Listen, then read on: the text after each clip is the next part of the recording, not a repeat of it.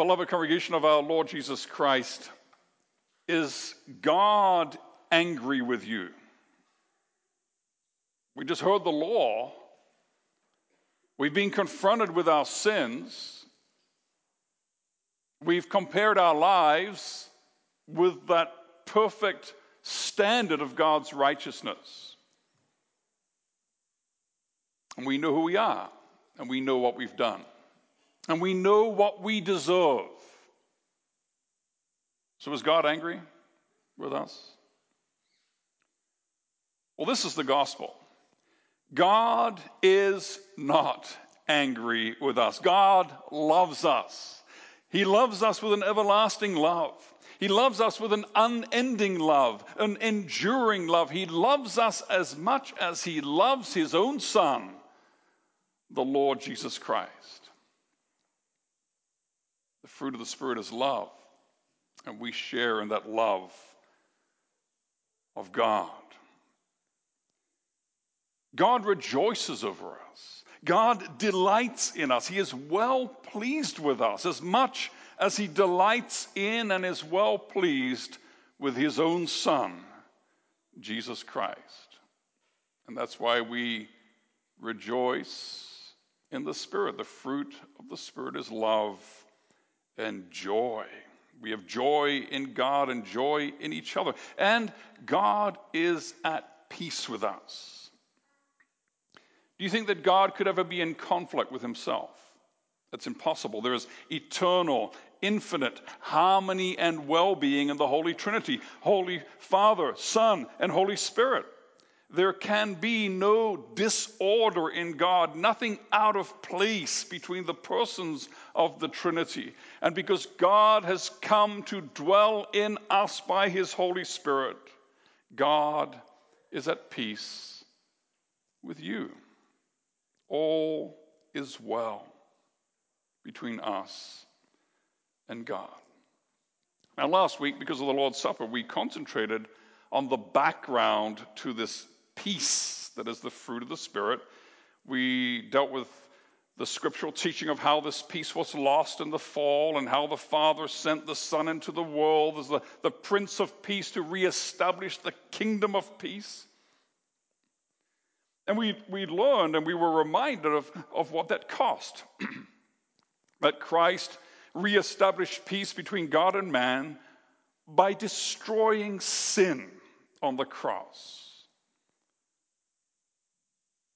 And we were reminded of how we have peace with God through our Lord Jesus Christ, through the blood of the cross. We remembered how the Lord's Supper is a peace-offering meal. It is a shalom meal. God's people sit down together in the presence of God, and we celebrate that all is paid for, all is dealt with. There is nothing outstanding, nothing owed. All is well. And that's why it's remarkable as we read the Gospels after the resurrection, the Lord Jesus, whenever he meets his disciples, he greets them with the words, peace be with you, shalom. That is the gospel. That's the good news. That's what the word proclaims to every man, woman, and child who puts their trust in the Lord Jesus. All is well. God is not angry with you. There is peace between you and God. That's what the Word proclaims. That's what the Holy Supper guarantees. And that's what every one of us carries around on our bodies. We carry around a sign and a seal stamped onto our foreheads, which says, it's true. There is peace between you and God. All is well. So sometimes you're distressed and overwhelmed by your sins, by your guilt, by your unworthiness. Just look to the gospel which is stamped onto your very body and which tells you that all of your guilt has been washed away. It is well. So, believer, is God angry with you? And the only answer that the believer can give is no. He is not angry with me. He loves me.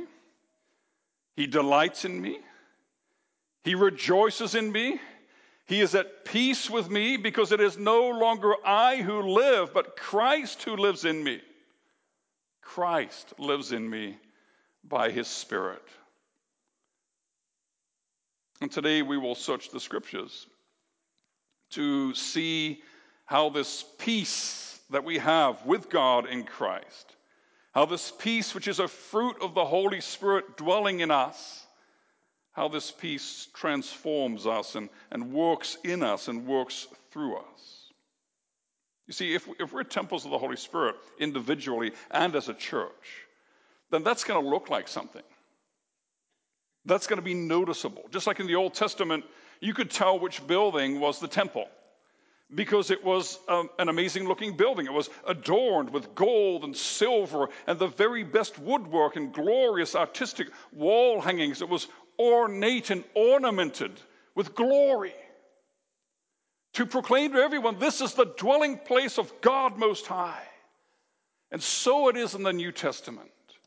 The New Testament temple is the church.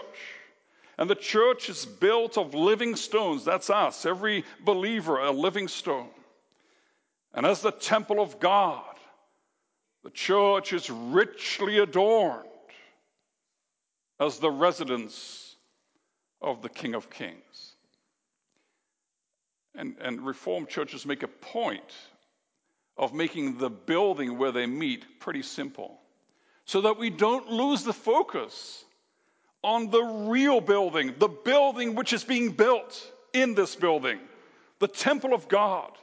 That's where the ornamentation is. That's where the glory is, because the church of God is adorned with the fruit of the Spirit. And the fruit of the Spirit declares to the world, God lives here.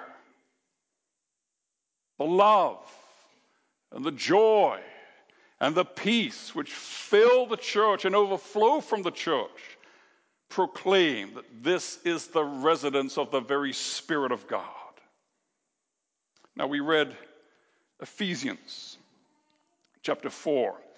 As we turn back to Ephesians for a moment, look at verse 3 with me in your Bible. Ephesians 4 verse 3.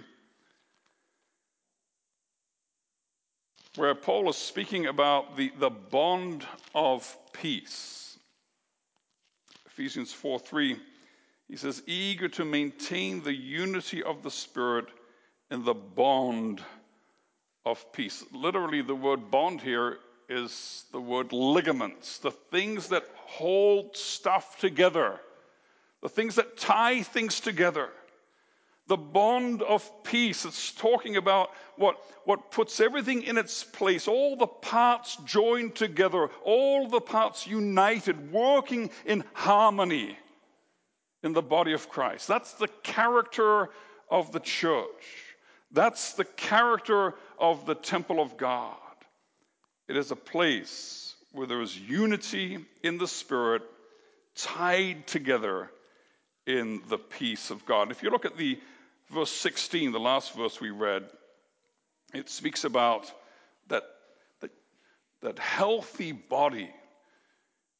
Speaking about the head, Christ, from whom the whole body joined and held together by every joint with which it is equipped, when each part is working properly, makes the body grow so that it builds itself up in love. So love and peace go together. You remember from last week that in the Psalms, the psalmist at one point says, there's no health in my bones, and the word he uses is shalom. There's no shalom in my bones. My body's not working properly. Things are out of joint. Things are out of kilter. Well, the New Testament declares to us that the body of Christ is the body of shalom. It is a body which is whole. It is a body where every part is in its right place and working in the right way. And so because of that, the church, the temple of God, is an oasis of peace in a world of conflict and confusion. That's what the gospel sets before us. And we know, we've come from living in the world for the last 6 days. We know what the news says. We know what social media says. We know all the strife, all the conflict, all the brokenness, all the pain all the violence and the hatred and the anger. That's the way things have been ever since the fall. But throughout the entire history of redemption, God has called broken sinners back to his presence, back to peace. And that's already evident in the very name of the city in which the temple was set in the Old Testament. Jerusalem, the city of peace, the city whose foundations are peace. You remember Psalm 29. We dealt with Psalm 29 New Year's Eve. And you remember Psalm 29 speaks about the world and the chaos and the destruction of sin, and also the wrath of God in the world. And you remember how at the end of Psalm 29, it's in the temple that there is rejoicing. And it is in the temple that God blesses his people with peace. That's what the gospel has been telling humanity ever since the garden, ever since the exile from the garden. God has been saying, come back to me. With me is peace. And so we can see that in Isaiah 32, for instance. If you turn to Isaiah 32, verse 15. In Isaiah 32, 15 is just in the verses before, speaking about the brokenness and the judgment upon sin and upon disobedience and the wrath of God. And the prophet says, you know what? These things are going to keep going. The consequences of choosing sin and the pain that comes from it is going to keep going until what? Well, look at verse 15 of Isaiah 32. Until the Spirit is poured upon us from on high, and the wilderness becomes a fruitful field, and the fruitful field is deemed a forest. Then, when the Spirit is poured out, then justice will dwell in the wilderness, and righteousness abide in the fruitful field, and the effect of righteousness will be peace. And the result of righteousness, quietness, and trust forever. My people will abide in a peaceful habitation. This is a prophecy in the end. In the long term, it's the prophecy about Pentecost, when God has made all things right in the world by the death and the resurrection of our Lord Jesus Christ, when the Spirit is poured out and all is right between man and God in the blood of the cross, then there will be peace. Because when everything's right with God, we don't have to run away from him like Adam and Eve did in the garden. We can run to him, and we can enter behind the curtain with boldness and confidence, because we can live with him in love and enjoy the way we were supposed to live. Now, if you turn to Isaiah 48, a few chapters further, Isaiah 48:18, God tells his people what it takes to have this peace. It takes something. 48:18 of Isaiah. Oh, that you had paid attention to my commandments. Then your peace would have been like a river, and your righteousness like the waves of the sea. We sang about that, right? We sang Psalm 119. When we walk in the way of God's law, there is great peace. When we choose sin, when we turn our backs on God, there's no peace. Look at verse 22. What does it say? Isaiah 48:22. There is no peace, says the Lord, for the wicked. Why not? Because God loves to chase after the wicked and make their lives miserable? No.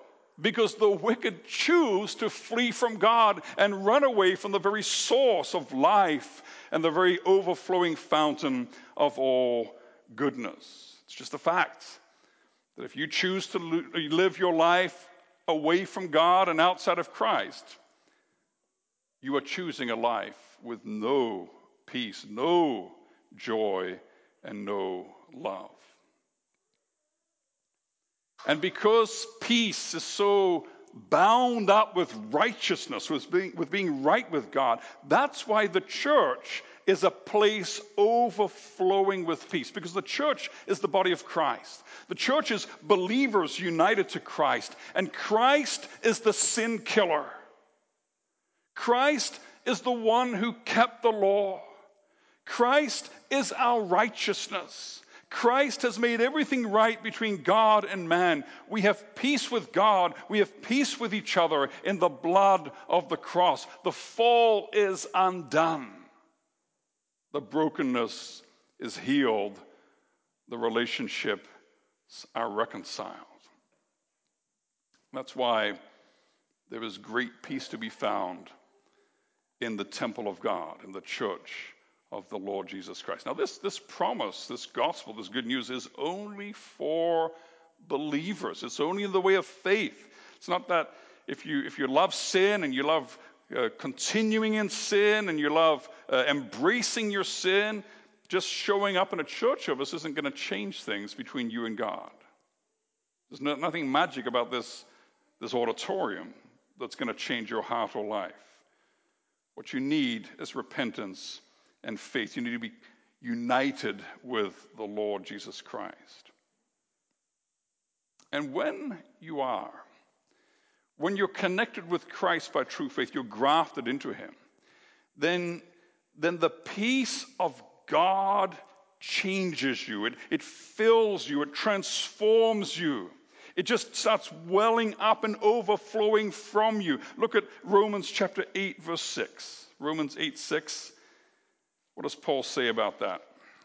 In Romans 8, 6, he says, "For to set the mind on the flesh is death, but to set the mind on the Spirit is life and peace." If you have no or very little peace in your life, you have to ask yourself, what am I setting my mind on? Because this is what the scripture says. You don't want peace? Well, you set your mind on the flesh then. Set your mind on the things of the flesh. Then you won't have any peace. But if you set your mind on the things of the Spirit, then you will know life and you will know peace. So peace governs our minds as believers. And it also governs our relationships. Turn a few pages further to Romans 12, verse 18. Romans 12, 18, this is what things look like in the body of Christ. If possible, so far as it depends on you, live peaceably with all. That's what a believer looks like. It's someone who seeks peace. As much as it depends on us, as far as it depends on me, I seek to live at peace with everyone. You can tell somebody like that from a mile off in the current climate. And peace not only governs our relationships, it also governs our actions. Look at Romans 14 now. Romans 14 verse 19. So Paul says here, Romans 14 verse 19, "So then let us pursue what makes for peace and for mutual upbuilding." If we've got peace in our minds, if we seek peace in relationships, then we choose to do what we do based on how much peace it leads to, how much mutual edification it leads to. That's what governs our decision-making process as children of God. That's what governs whether or not we write a letter to the consistory. And if we do, how we write it. That's what governs how we have discussions with other believers about hot topics, about church order, or about public health measures, or about anything, politics, sanctification, and theology in general. We decide to do what we do. We decide to say what we say because it makes for peace. And if something will not make for peace, we don't do it and we don't say it. That's what it looks like to live in the power of the Spirit. So peace governs our minds, our relationships, our actions. Peace also governs our liturgy. Turn to 1 Corinthians 14:33.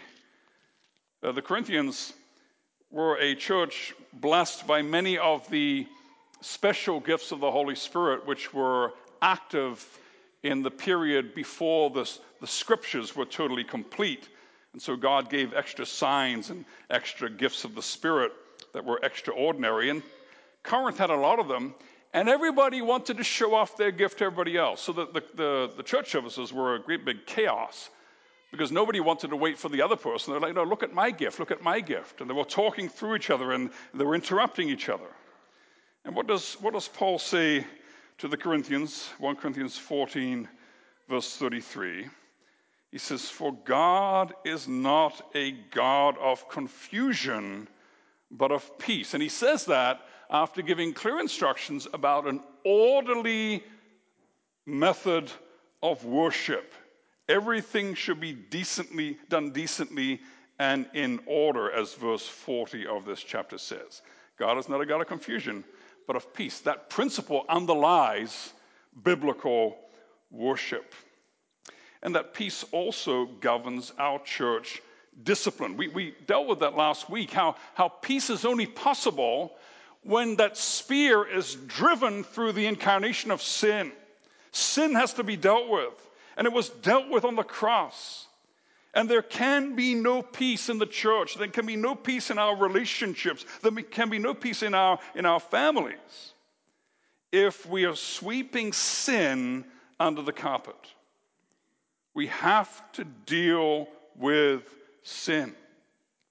And we have to deal with it biblically. And it's only in that way that peace, harmony, and reconciliation can be experienced in the church of God. And peace is so important for the church that the apostle says something very, very strong in Titus chapter 3, verse 10. Titus 3:10. He says something very, very cutting here about people that disturb the peace of God's church, God's temple. Titus 3:10, that's for a person who stirs up division after warning him once and then twice, have nothing more to do with him. So the apostle, the scriptures teach us, God teaches us in the scripture, that the church will not tolerate factiousness. If someone's stirring up arguments, if someone's trying to cause tribalism within the people of God, setting one group against another and causing conflict and anger and disturbing the peace of God's people, then the Bible's very clear. Once, twice, and you're out of here. This is a place of peace. Blessed are the peacemakers, but those who hate peace have no home in the church of the living God. So peace governs our liturgy, our church discipline. It also rules in our hearts as believers. Turn to Colossians 3:15 for a moment. Colossians 3:15. And what does the apostle say? It's kind of a parallel passage to Ephesians. So Colossians 3:15, he says this, and let the peace of Christ rule in your hearts, to which indeed you were called in one body. The peace of Christ, says the scripture, ought to be ruling in our hearts. Now, all week long, we have been bombarded with quarrels and dissensions and strife and conflict and tribalism and division and disunity in the news and social media and in general in society. And when we gather on Sunday as God's people, as the church, as the temple of the Holy Spirit, we turn our backs on all of that. And we come in the congregation of God's people, we come to a place where we experience a taste of heaven, where we experience a taste of the eternal peace of God in Christ. And in the church, in the temple of God, peace rules in one body. See the emphasis there in Colossians as it was in Ephesians chapter 4, in the oneness, the unity of the body. Joined together by those ligaments which are peace, bound together. We love one another in Christ. We find joy in one another. We delight in one another in Christ. And we experience profound peace with one another in Christ. That's how we need to be looking at each other, brothers and sisters. We ought not to be looking at each other and say, well, yeah, there's that person whose political views are this way or that way from mine. Or there's that person that has that opinion on that subject. And that's not my tribe. That's not me. That's not who I hang around with.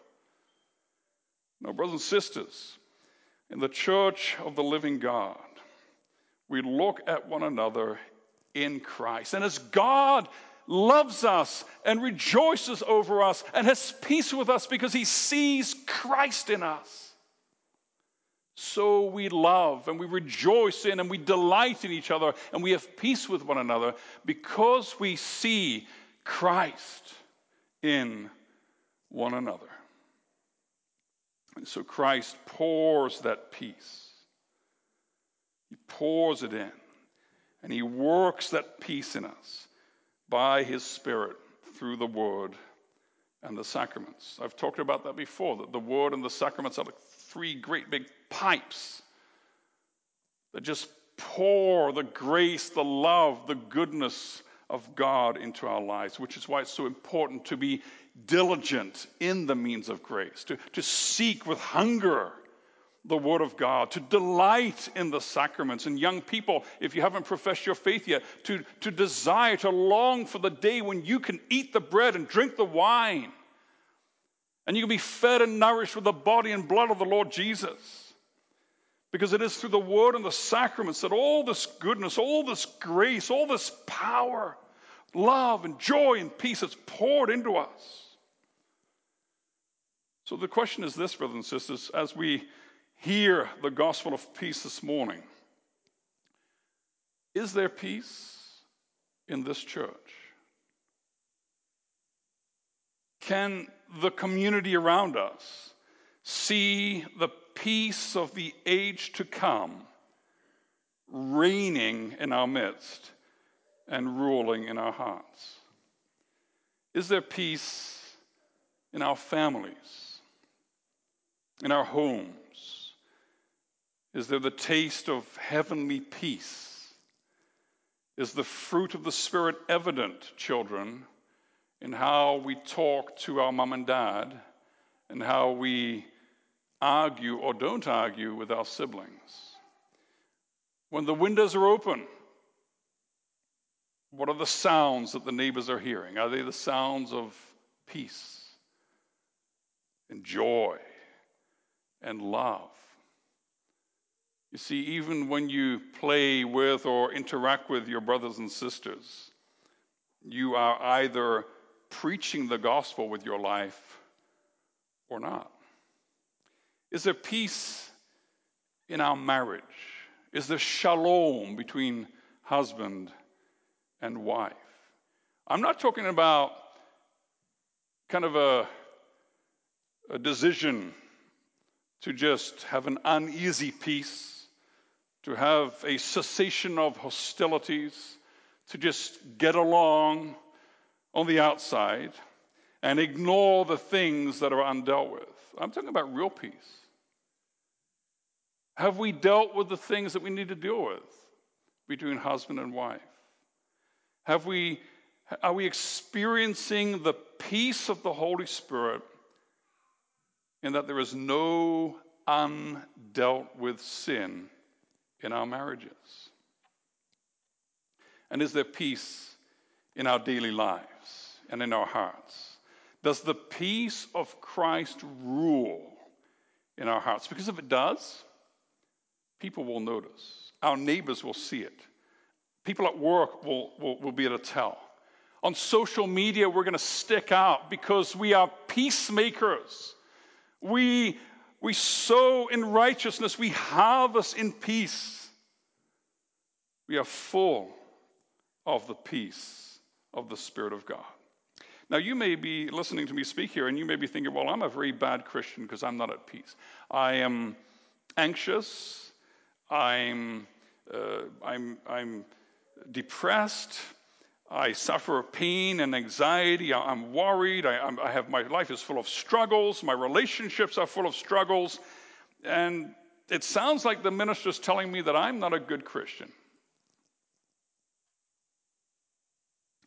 Brothers and sisters, the peace of the Spirit does not mean necessarily the absence of pain or affliction in life, in the body, or in the mind. God's children can and do suffer pain in our bodies and our minds and lives. We suffer pain and anxiety and depression. The question is this: how do we deal with these things? How do we go through them? Because there are two ways, you see. There's the reaction with the works of the flesh, where we take our pain, our anxiety, our depression, and the troubles of our lives and relationships, and we go to the works of the flesh, and we have anger and bitterness and jealousy and envy. Or we can react in the power of the Spirit, with the fruit of the Spirit filling our hearts. We can take this pain, this anxiety, this depression, and we can carry this cross in the power of the Spirit of the Lord Jesus Christ. Even as we suffer, we know that all is well between us and God, and we know that it hurts right now because we are not yet experiencing the full consummation of the work of Christ.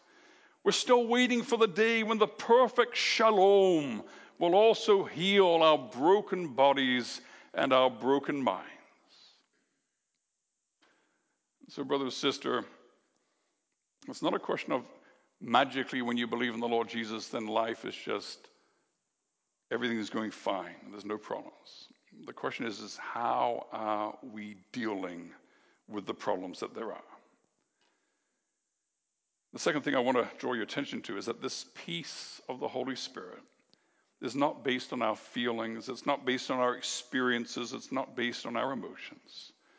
But this peace that we enjoy in the Spirit is an objective truth of the gospel. It is ministered to us by word and by sacrament in the power of the Holy Spirit. And the peace of the gospel, the peace of God, the peace of the Spirit is something that we need to hold on to and believe and embrace by faith.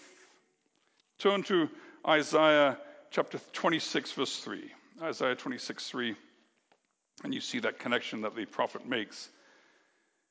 In Isaiah 26, 3, he says, "You keep him in perfect peace, whose mind is stayed on you, because he trusts in you." And when the Bible says trust, the Bible means believe, have faith in.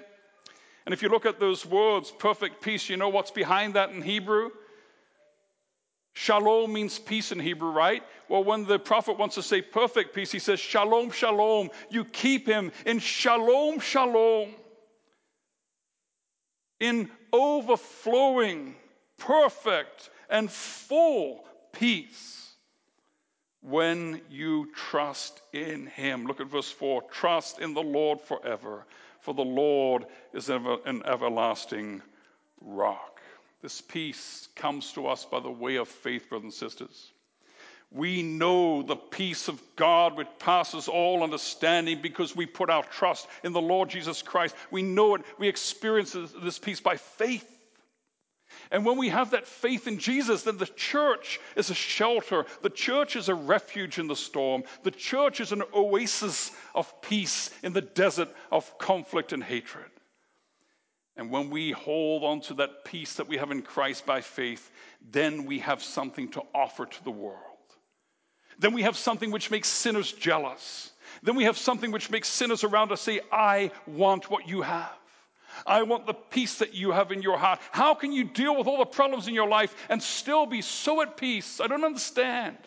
And then we can tell them, we can give an account of the hope that is within us, and we can point them to the Prince of Peace, and we say, "It's not me.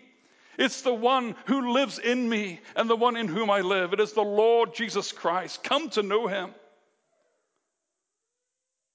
Brothers and sisters, is that what's happening in our lives? Are people looking at us and saying, "I want the peace that's in your heart. I want the peace that's in your marriage. I want the peace that dwells in your home. I want the peace that's in your church community"?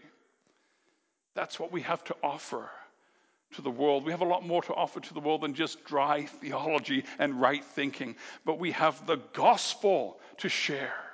Look at Isaiah 52:7. Isaiah 52:7. What does the scripture say? How beautiful upon the mountains are the feet of him who brings good news, who publishes peace, who brings good news of happiness, who publishes salvation, who says to Zion, your God reigns. That's what the Bible says is the gospel. It's the proclamation of peace. When Peter talks to the centurion in Acts chapter 10, he calls the gospel the preaching of the good news of peace through Jesus Christ. And when Paul speaks about the armor of faith in Ephesians 6, he says that our feet need to be shod with the readiness of the gospel of peace. What does that mean? It means that Christians are eager, they're willing, they're ready, they're prepared to go and to do what it takes to make it happen, that the gospel goes out, the gospel of peace. That's what the Lord Jesus came to do. That's what the job that he gave his church to continue. Ephesians 2:17 says this, he came and preached peace to you who are far off and peace to those who are near. What does that mean? Well, peace to those who are near preaches peace to the covenant people.